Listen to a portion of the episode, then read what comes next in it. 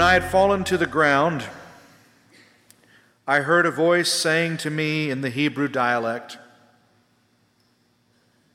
Shaul, Shaul, Saul, Saul, which was his Hebrew name. Why are you persecuting me? It is hard for you to kick against the goads. And I said, Who are you, Lord? And the Lord said to me, I am Jesus, whom you are persecuting. But get up and stand on your feet. For this purpose I have appeared to you, to appoint you a minister and a witness, not only to the things which you have seen in your blindness, but also to the things in which I will appear to you, rescuing you from the Jewish people and from the Gentiles to whom I am sending you. I am sending you to them to open their eyes so that they may turn from darkness to light and from the power or dominion of Satan to God, that they may receive forgiveness of sins and an inheritance among those who have been sanctified by faith in me. But I want to focus on how the dominion of Satan is broken when God's perspective turns on and changes our worldview. You could rephrase it like this: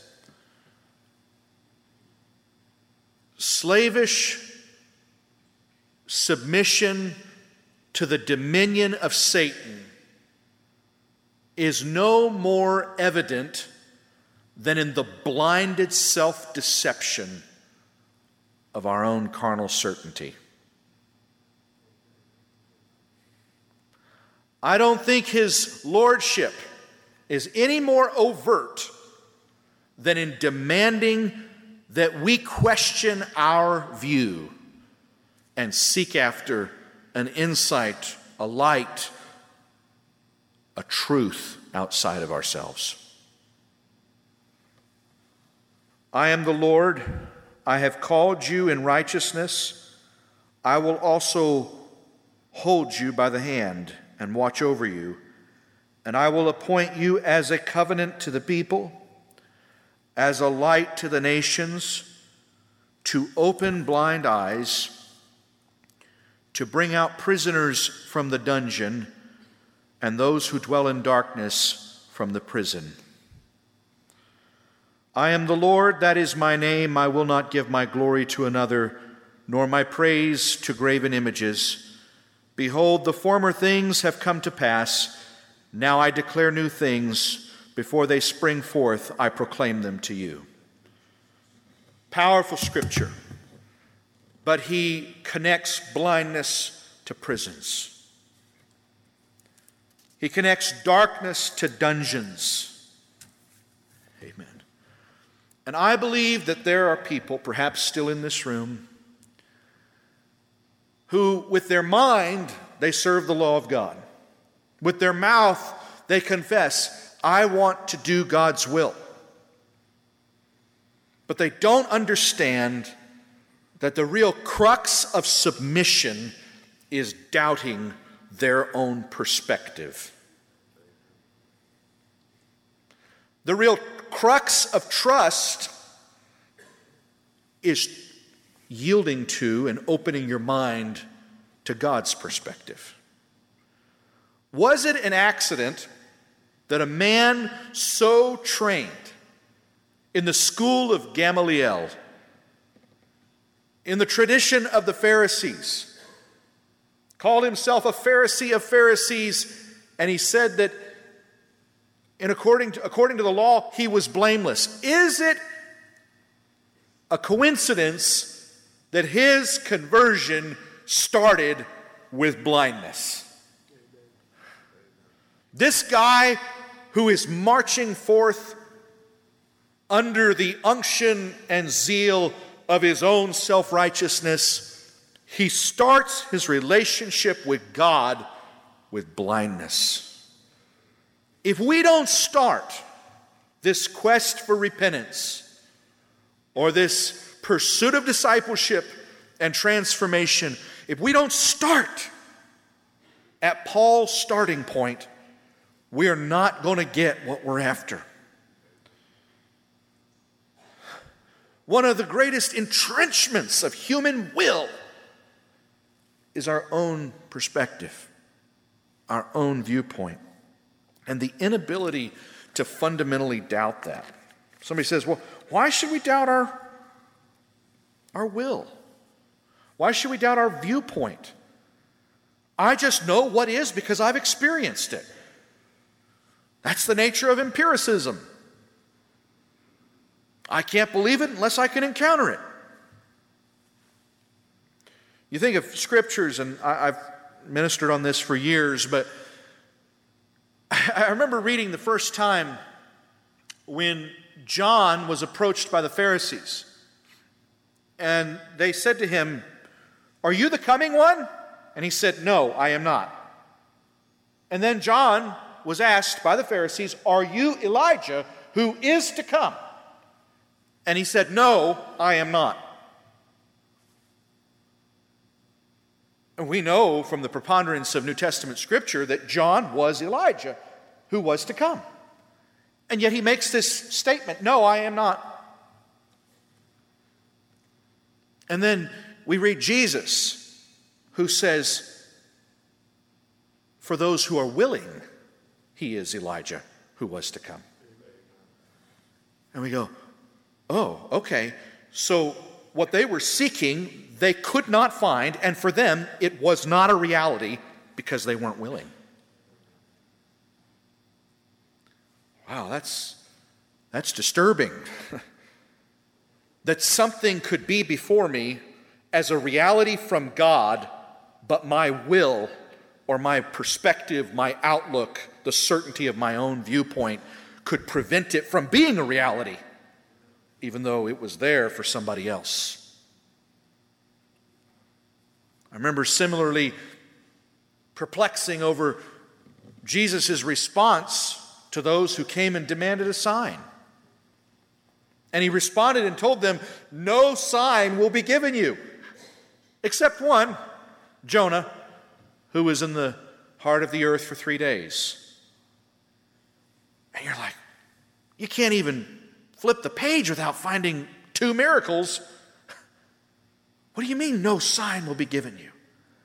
Well, it's already preposterous that they would even come and ask for a sign. They're persecuting him for the signs. They're saying he broke the Sabbath for the signs. Every time he performs a miracle, they're sitting on the edges waiting to say, you're violating protocol. And yet these same people come and ask for a sign.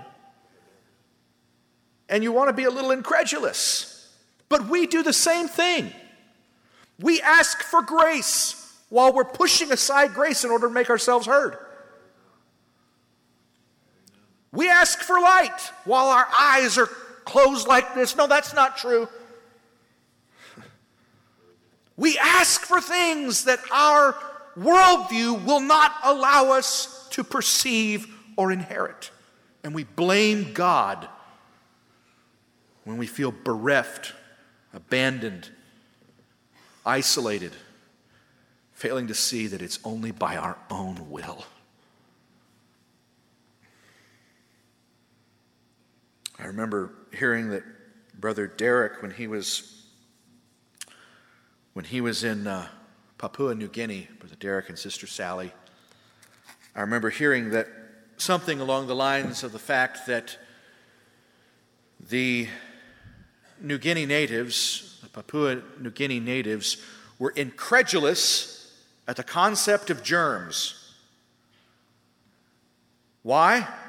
Because the reach of their empiricism could not relate to these realities. They said, You can't see a germ. You can't smell a germ. You can't touch a germ. You can't hear a germ, except when they say hachoo. But why should I believe that there are germs? People do the same thing about the reality of the Spirit, right? I can't see a demon, smell a demon. Sometimes I can. Hear a demon. Well, I take that back also. But seriously, there are realms of reality outside our immediate carnal perspective. And those who say, well, I can see a germ. Well, you're using something to enhance your natural human capacity, but you can't see it with your naked eye. How many of you saw coronavirus come dancing in here? Well, we didn't see it. And yet we had to have belief that we needed to avoid certain encounters in order to, avoid certain encounters. It takes faith. And yet in the realm of science, we're just, well, naturally. They say that there's this thing shaped like a crown floating around. We believe it. Put something over your face in order to keep yourself from breathing it. You've never seen that. You've seen that picture with those red things on it, but you've never seen it. But you believe it because you see the consequence of it in other people's lives. And people have given an explanation to what's happening. It seems to correspond to reality. You know it's true. And yet when the Lord says that your will and your pride and your vanity is exactly the same way, and you see its consequence in other people's lives, would you be willing to wrap something around your face in order to keep yourself from breathing it in? Probably not. I dare say more people die of self-will than of coronavirus. When we were in Scotland, we heard about a scientist there who pioneered the science of antiseptic science. And like Louis Pasteur and Ignaz Semmelweis, I think is how you say it. And Semmelweis, however you say his name, he was a doctor who noticed that babies born to midwives had a mortality rate a fraction of the babies that were born in hospitals. And he was perplexed by that in Vienna's General Hospital. And so he came to the breakthrough discovery that you should sterilize your instruments between uses. And now we laugh at it. But it wasn't at all uncommon for a doctor to have bloody hands, dab them on a dry towel, and walk into the next surgery. That was the norm. Because the activity in question was outside of the human mind or analysis. It's outside of human purview. And yet in this scripture we read, he says that when God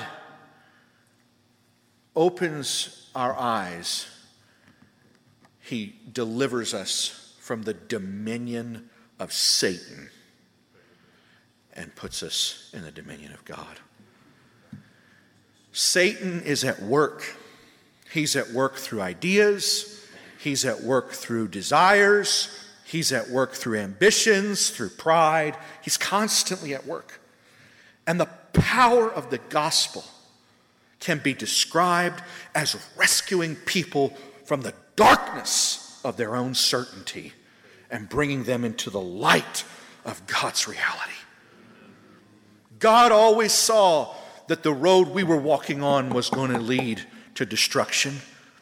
We can either believe it with his word or we can wait to discover it for ourselves.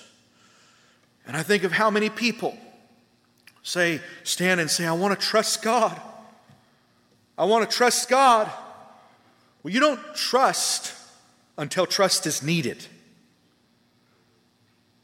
Trust is not something that you just opt for as an alternative to certainty. If you pour yourself a glass of water and you know where the water came from, you take that glass of water with a degree of confidence. There's no real trust involved. It's like, sure, it's fine. Somebody comes and brings you something and you can't even see the color of the liquid, and they're like, you're like, what is this? If they got a smirk on their face, you're going to like test it, smell it, open the lid. Yeah, you take a drink first, right? Am I right? You don't trust because you want to. You trust because you have to. And if we're not living in realities, if we don't believe that as human beings we inhabit realities that we don't have oversight over, that we don't understand, then we don't have any need for trust. We only trust in those dimensions where we acknowledge, I don't know what's in the cup, or I don't know the result that this step of obedience is going to have. We trust in areas that define the limits, defined by the limits of our own oversight. That's where trust begins. So if we think that we can bring all of life under our carnal mind's purview, then we don't need trust. Certainty replaces the need for trust. You don't need trust when you can ensure it for yourself. Of course, then you may not know, am I being self-deceived? But nobody ever doubts themselves, because the one thing we definitely trust implicitly always and through everything is ourself. Right. Amen. Does the Bible teach us that we can be self-deceived? Does somebody who is self-deceived know that they're deceived? How do you know you're not deceived?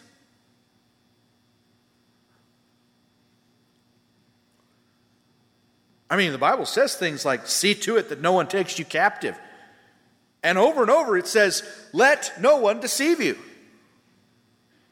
And then it tells us that the heart is desperately wicked, deceitful above all things, and that nobody but God can know it, right? So how do we know? How could God show us if we're deceived? How could he affirm to our hearts that we're not deceived? How do we avoid this?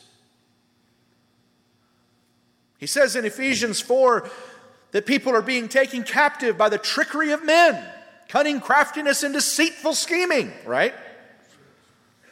But how do we know that we're not deceived? Brother Safir said, we have the mind of Christ. Brother Zach evoked the scripture from John where John says, you have an anointing, right?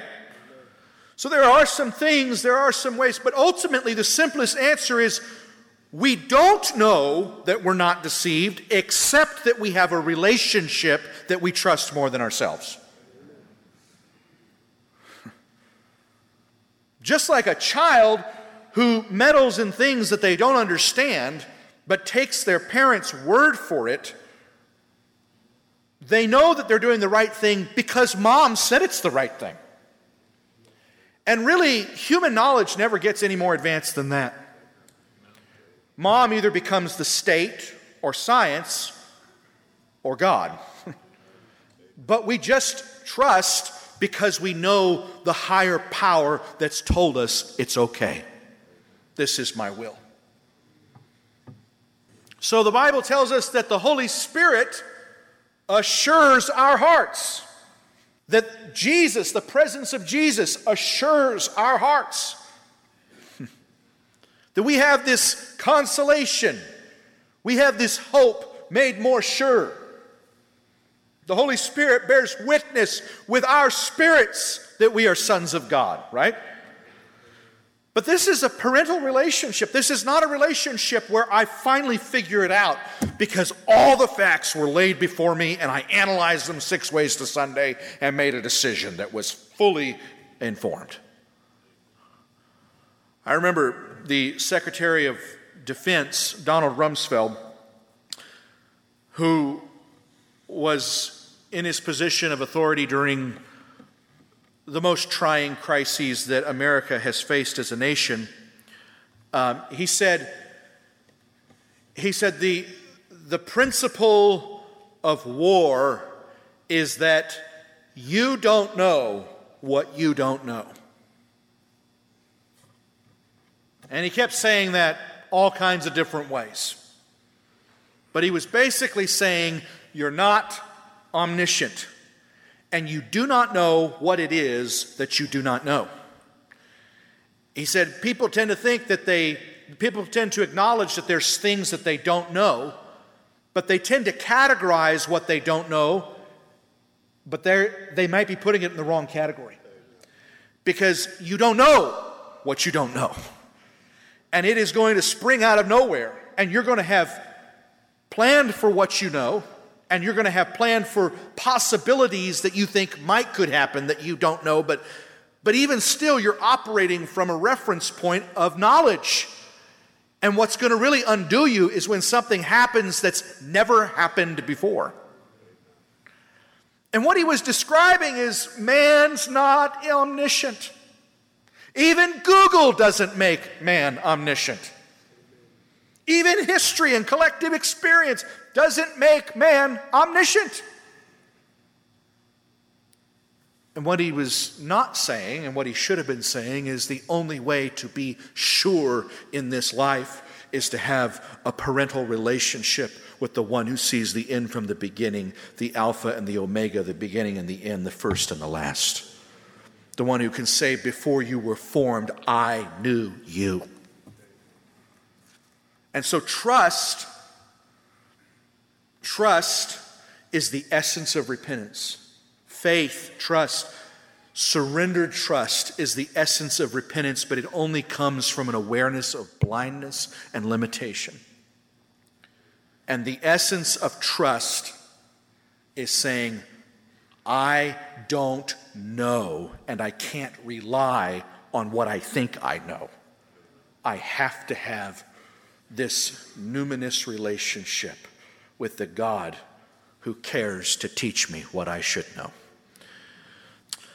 When Peter was in Antioch and he began to adopt the customs in the presence of James and Barnabas and the Gentiles, he began to return to the customs of his faith, the customs that God had really set them free from. And Paul comes on the scene. Paul rebukes him for being a hypocrite, right?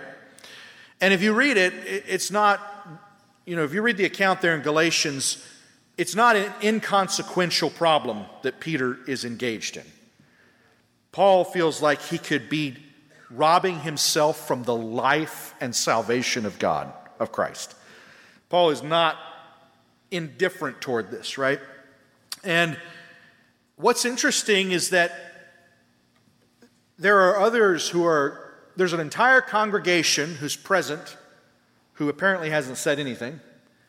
And there's James, who is present, and he apparently hasn't said anything. And there's Barnabas, who Paul says is being hurt by it, being taken in by it, even though he's an apostle. You with me so far?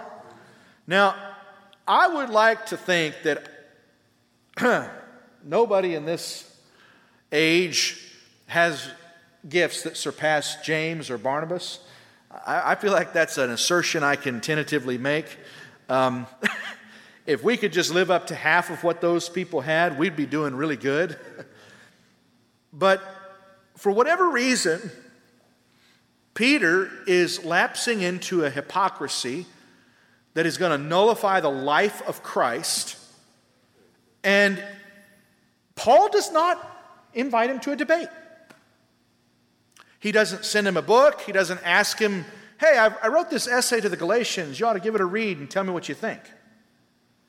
Now, we know that in another capacity, Paul has already gone to these same two men, James and Peter, and asked them if he was running in vain.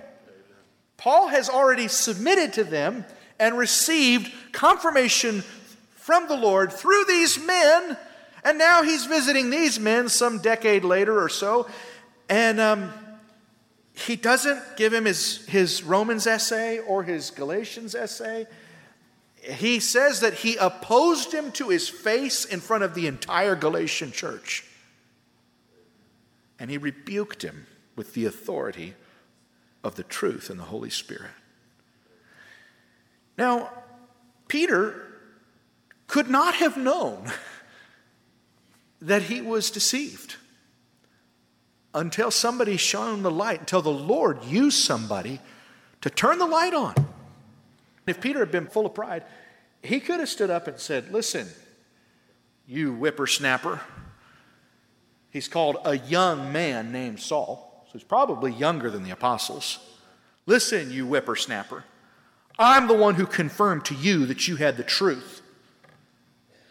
Right? You're out of line." And perhaps if he had been like a modern day Christian, he would have invented a whole theology just to save his image and pride from going, "Oh, brother, Lord."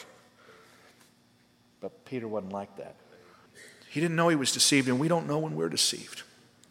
But God is going to put us in a context where he is going to speak to us. He might use people. He might just do it in some supernatural way, but he is going to put us in a context where we're going to get to decide between our mind and relational trust. And when we make that decision, our claim of faith in Jesus is going to be revealed. Let me read a scripture. Before communion, we're supposed to examine ourselves, are we not? And what is the examination? To see if we are what? To see if we are in the faith. Now, in our fellowship community is a weighty matter. It's a matter of great gravity. I'm repeating myself, but it's a matter of circumspection, examination. We go to one another if we have aught against each other. We appeal if one among us is failing. Amen? Communion is this time of examination for us. It's like what the Jews must have gone through at the time of Yom Kippur. Amen? And we come and we say, "Okay, Lord, I'm in the faith." But we would like to think of faith as this spark of positivity that just alights on me and gives me that extra spring in my Christian walk. But that's not faith. Amen. Faith is hearing the Word of God and believing it more than yourself. That's faith. You're inundated with the word of self. You're inundated with the gospel of self. From 1 Narcissus 3:1. You're inundated with the lies about self. You're inundated with the word of self. And you live by that word. Self is your God. And then all of a sudden you encounter the voice of your Father, the voice of God.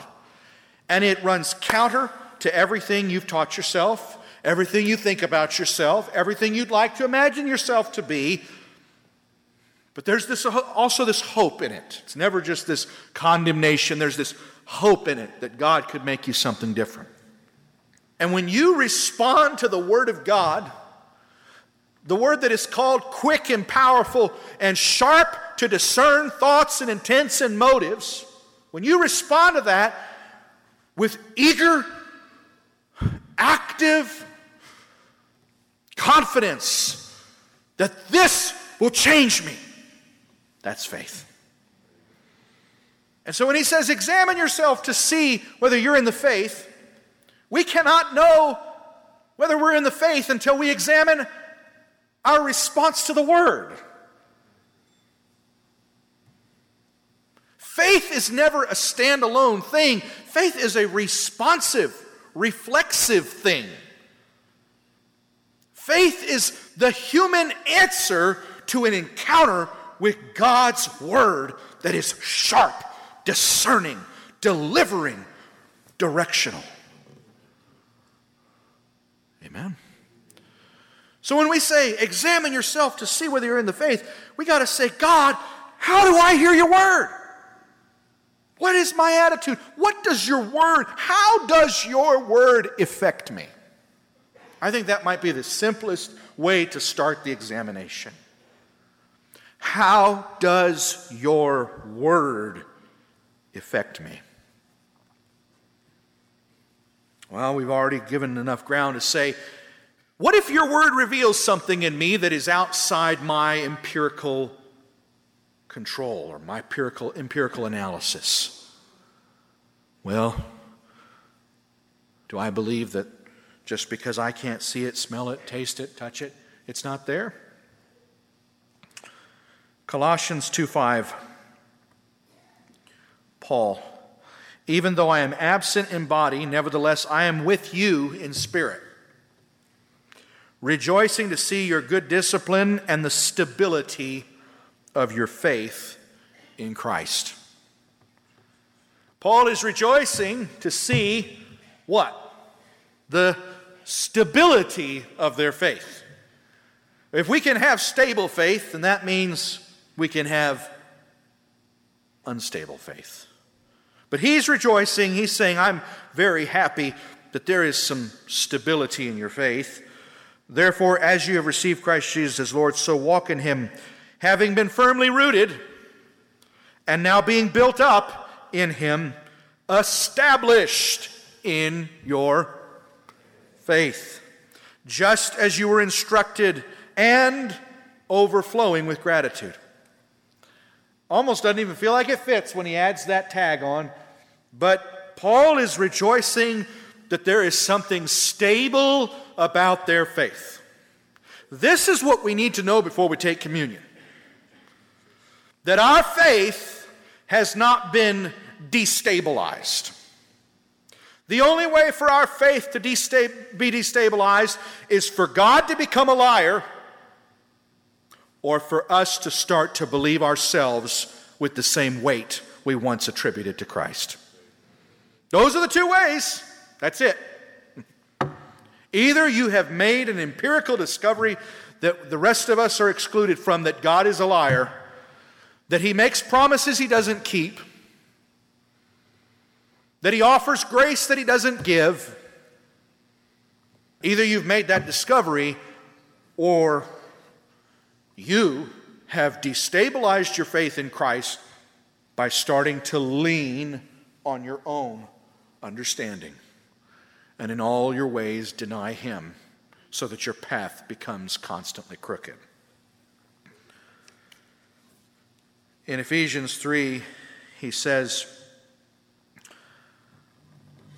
that he's praying that Christ may dwell in your hearts through faith. Amen. Christ doesn't live here. This isn't his house. And this house ain't filled with glory, except if I am maintaining the right attitude and response toward his word. Does his word define my reality? Or does my reality attempt to define his word? I've given this example, but I've got to give it again because I haven't thought of a better one. If Brother Josiah was sitting there playing his guitar one afternoon, and his little girl Ruthie came up and said, "Daddy, when did you learn to play the violin?" Josiah would say, "Sweetheart, this is a guitar." In fact, somebody in gray hair and stranger may walk up to you and say, "Oh, I love the violin," while you're playing the guitar. And you'd say, "Yes, sir, I do too. This is a guitar." Right? And if you were sitting there playing one day, "Twinkle, Twinkle, Little Star," and not that you play that all the time, but all of a sudden the ceiling ripped off and the clouds parted and an angel stood before you in gilded light, and said to you, "How long have you been playing that violin?" You'd look at it and say, "My, in all my life I thought it was a guitar."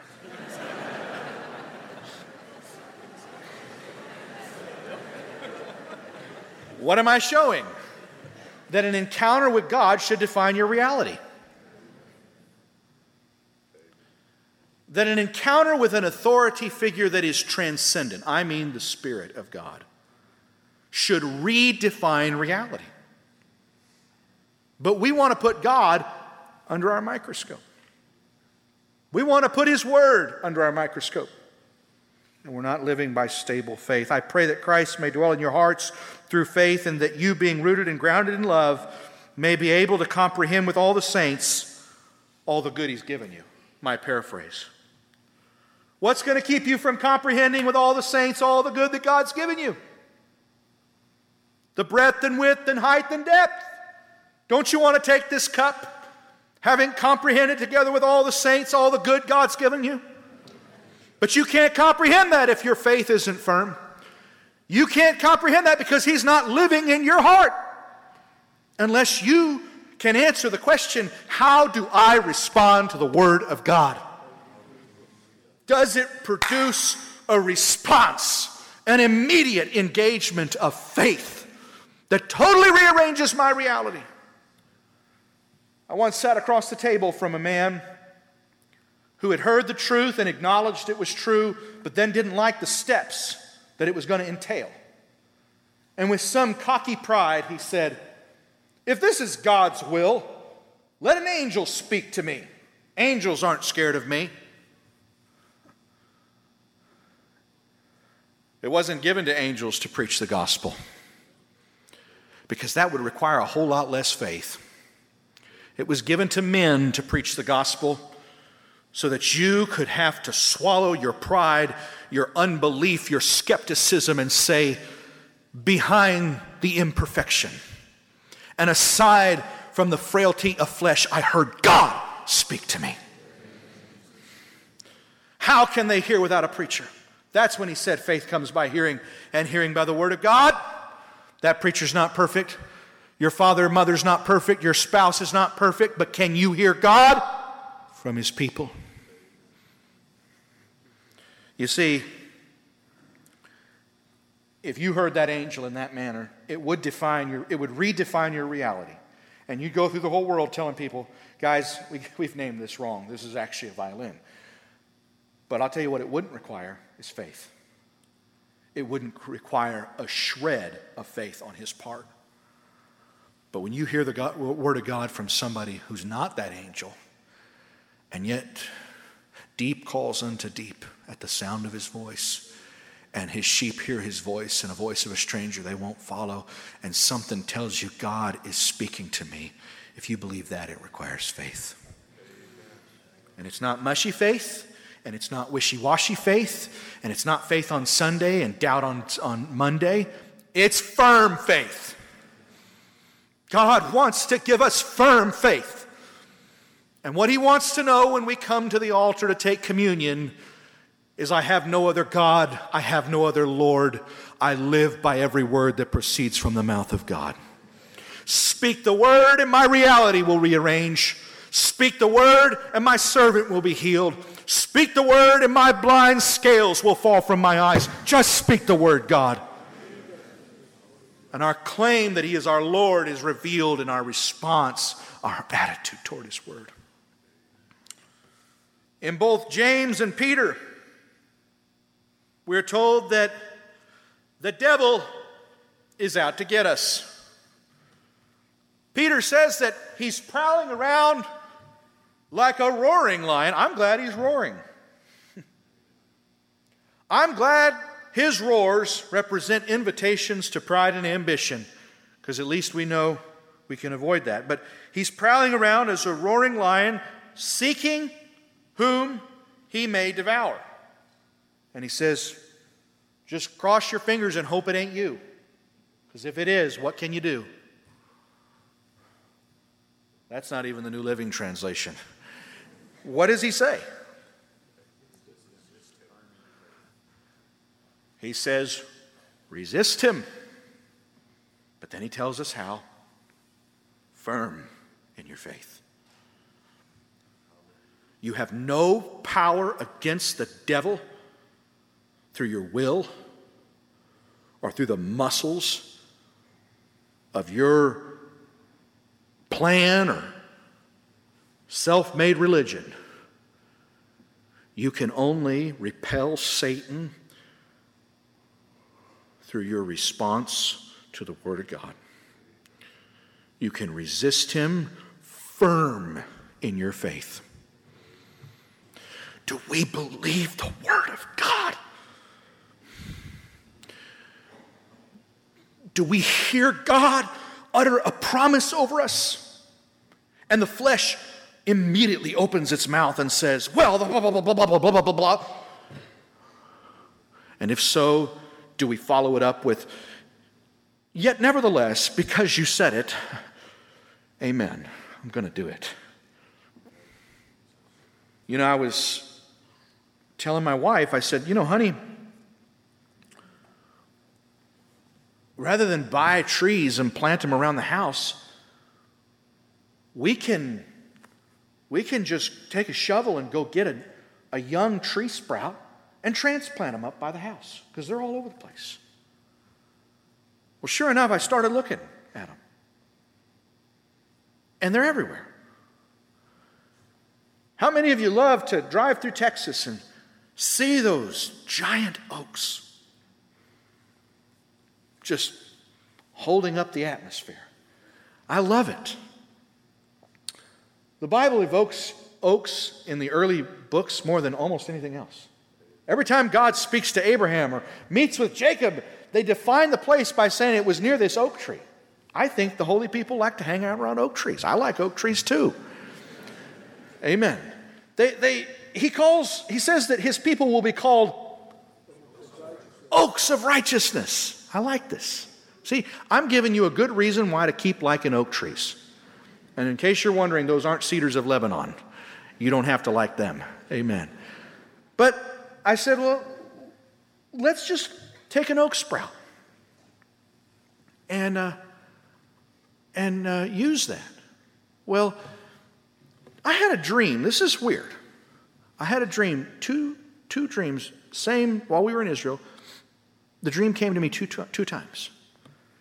And the dream had one simple message, and I wrote it down, and it was, a grown weed can dominate a tree sprout. When we came home and I started looking for these trees, I saw them, but they were almost indistinguishable among the weeds. That great big oak tree, when it starts, it's just a foot tall. It may be lost in the blades of grass or among thorns. But God has put something inside that oak sprout that is fundamentally different from that thorny nightshade weed that sits beside it. But it's possible for that oak tree, which God envisions to be something that fills this room, it's possible for that oak tree to be dominated and ruined and its future lost as it gets wrapped around these weeds that are really one day going to look like puny little specks at the oak's feet. Jesus said the kingdom of God shall be compared to a seed that a man plants and it becomes a great tree. When God puts truth in your heart, it's an oak sprout. But it's hidden among all your ideas, distractions, fears. Amen. Amen. A tough bramble can choke out a sapling tree. Amen. You might have faith like a mustard seed, but you got pride like a full-grown bramble. And that bramble, God wants that bramble one day to look as skinny and scrawny and emaciated and wasted and ugly as it really is. But right now, it's strong enough to wrap around your tree and ruin it. We're clearing a space for my grandparents to bring them down and take care of them. And the oaks that were revealed once Daniel was cleaning out all the garbage, it's just phenomenal. It's beautiful. I like to just go over there and stand there. But there's this one oak tree, and it's one of the most unusual shaped trees I've ever seen. And if somebody comes to it now and looks at this tree, I mean, its branches go like this. It is strange. And you say, wow, I love it.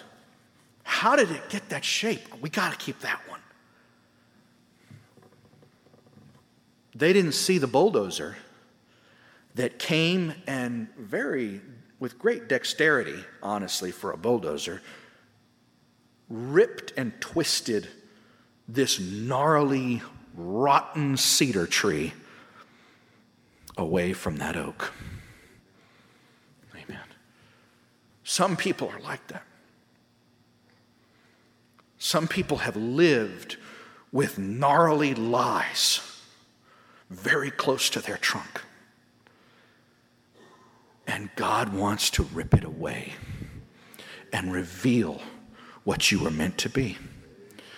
And for all the twists and turns that it's made you go through, people are going to say it's more beautiful. I look at that tree and I say, at least it didn't give up. At least it just kept on. It didn't know that God was going to send somebody one day to rip away that lie. I'm so glad that tree doesn't have to come to a place of trust. It can just sit there and let God do the work. But God can't rip your lie away without you letting him. Amen. Some of us have love like a kingdom seed, but we've got fear like a rooted weed. But that fear, it doesn't have the promise in it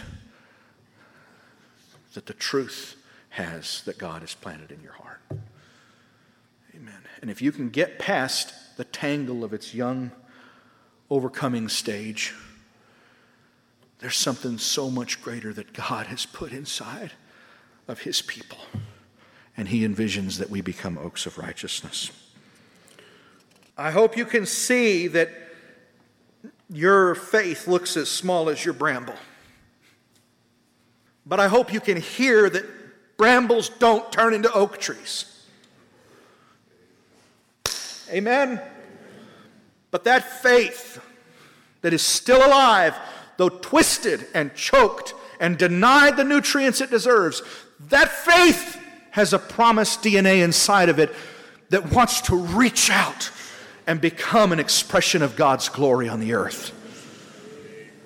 And God wants you before communion to put your hands on that briar, no matter how it tears at your flesh, and pull it away from your oak sprout. Because he doesn't want you to be a twisted oak tree that's the same size as the weeds around it. He wants you to grow taller and stronger and be a different appearance by this time next year.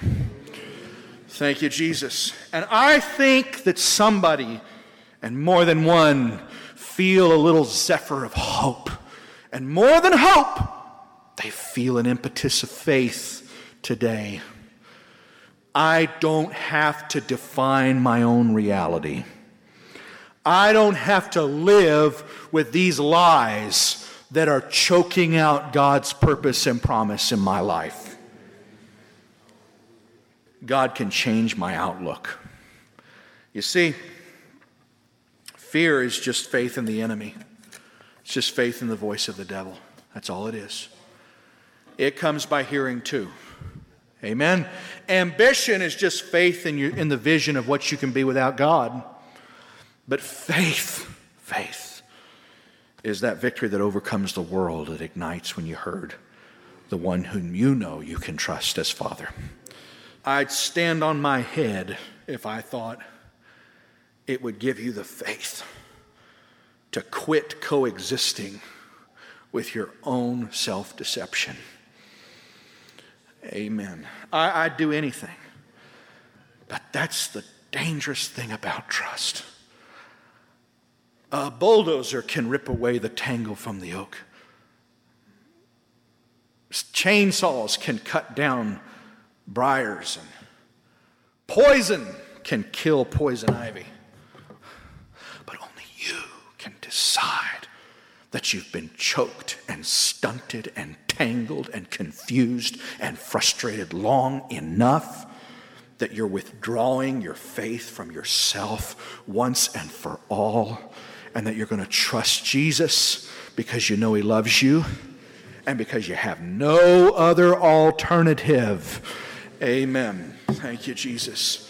If it's a necessity for you, you're going to do it. If you can peer through some magic glass and see all the decisions you make in the future and see all the consequences that they're going to produce and know that by your own insight and with your own supervision, you can trust yourself, by all means, do it and let the rest of the world know. But where you see heartache and brokenness and surprises and disappointments, you should say, God, save me from that path that I have walked myself. I have no choice. I have to trust. Who am I going to trust? That's an easy choice. You don't get to choose whether you'll trust. You just get to choose who you'll trust. Trust in the Lord with all your heart. Lean not on your own understanding. In all your ways acknowledge Him, and He will direct your path. So, God, help us. Help us, help us, help us to come to a new level of trust. And help us to know that the only reason our faith would become mushy is if the Lord is not true, or if I attribute to myself the same weight His word deserves.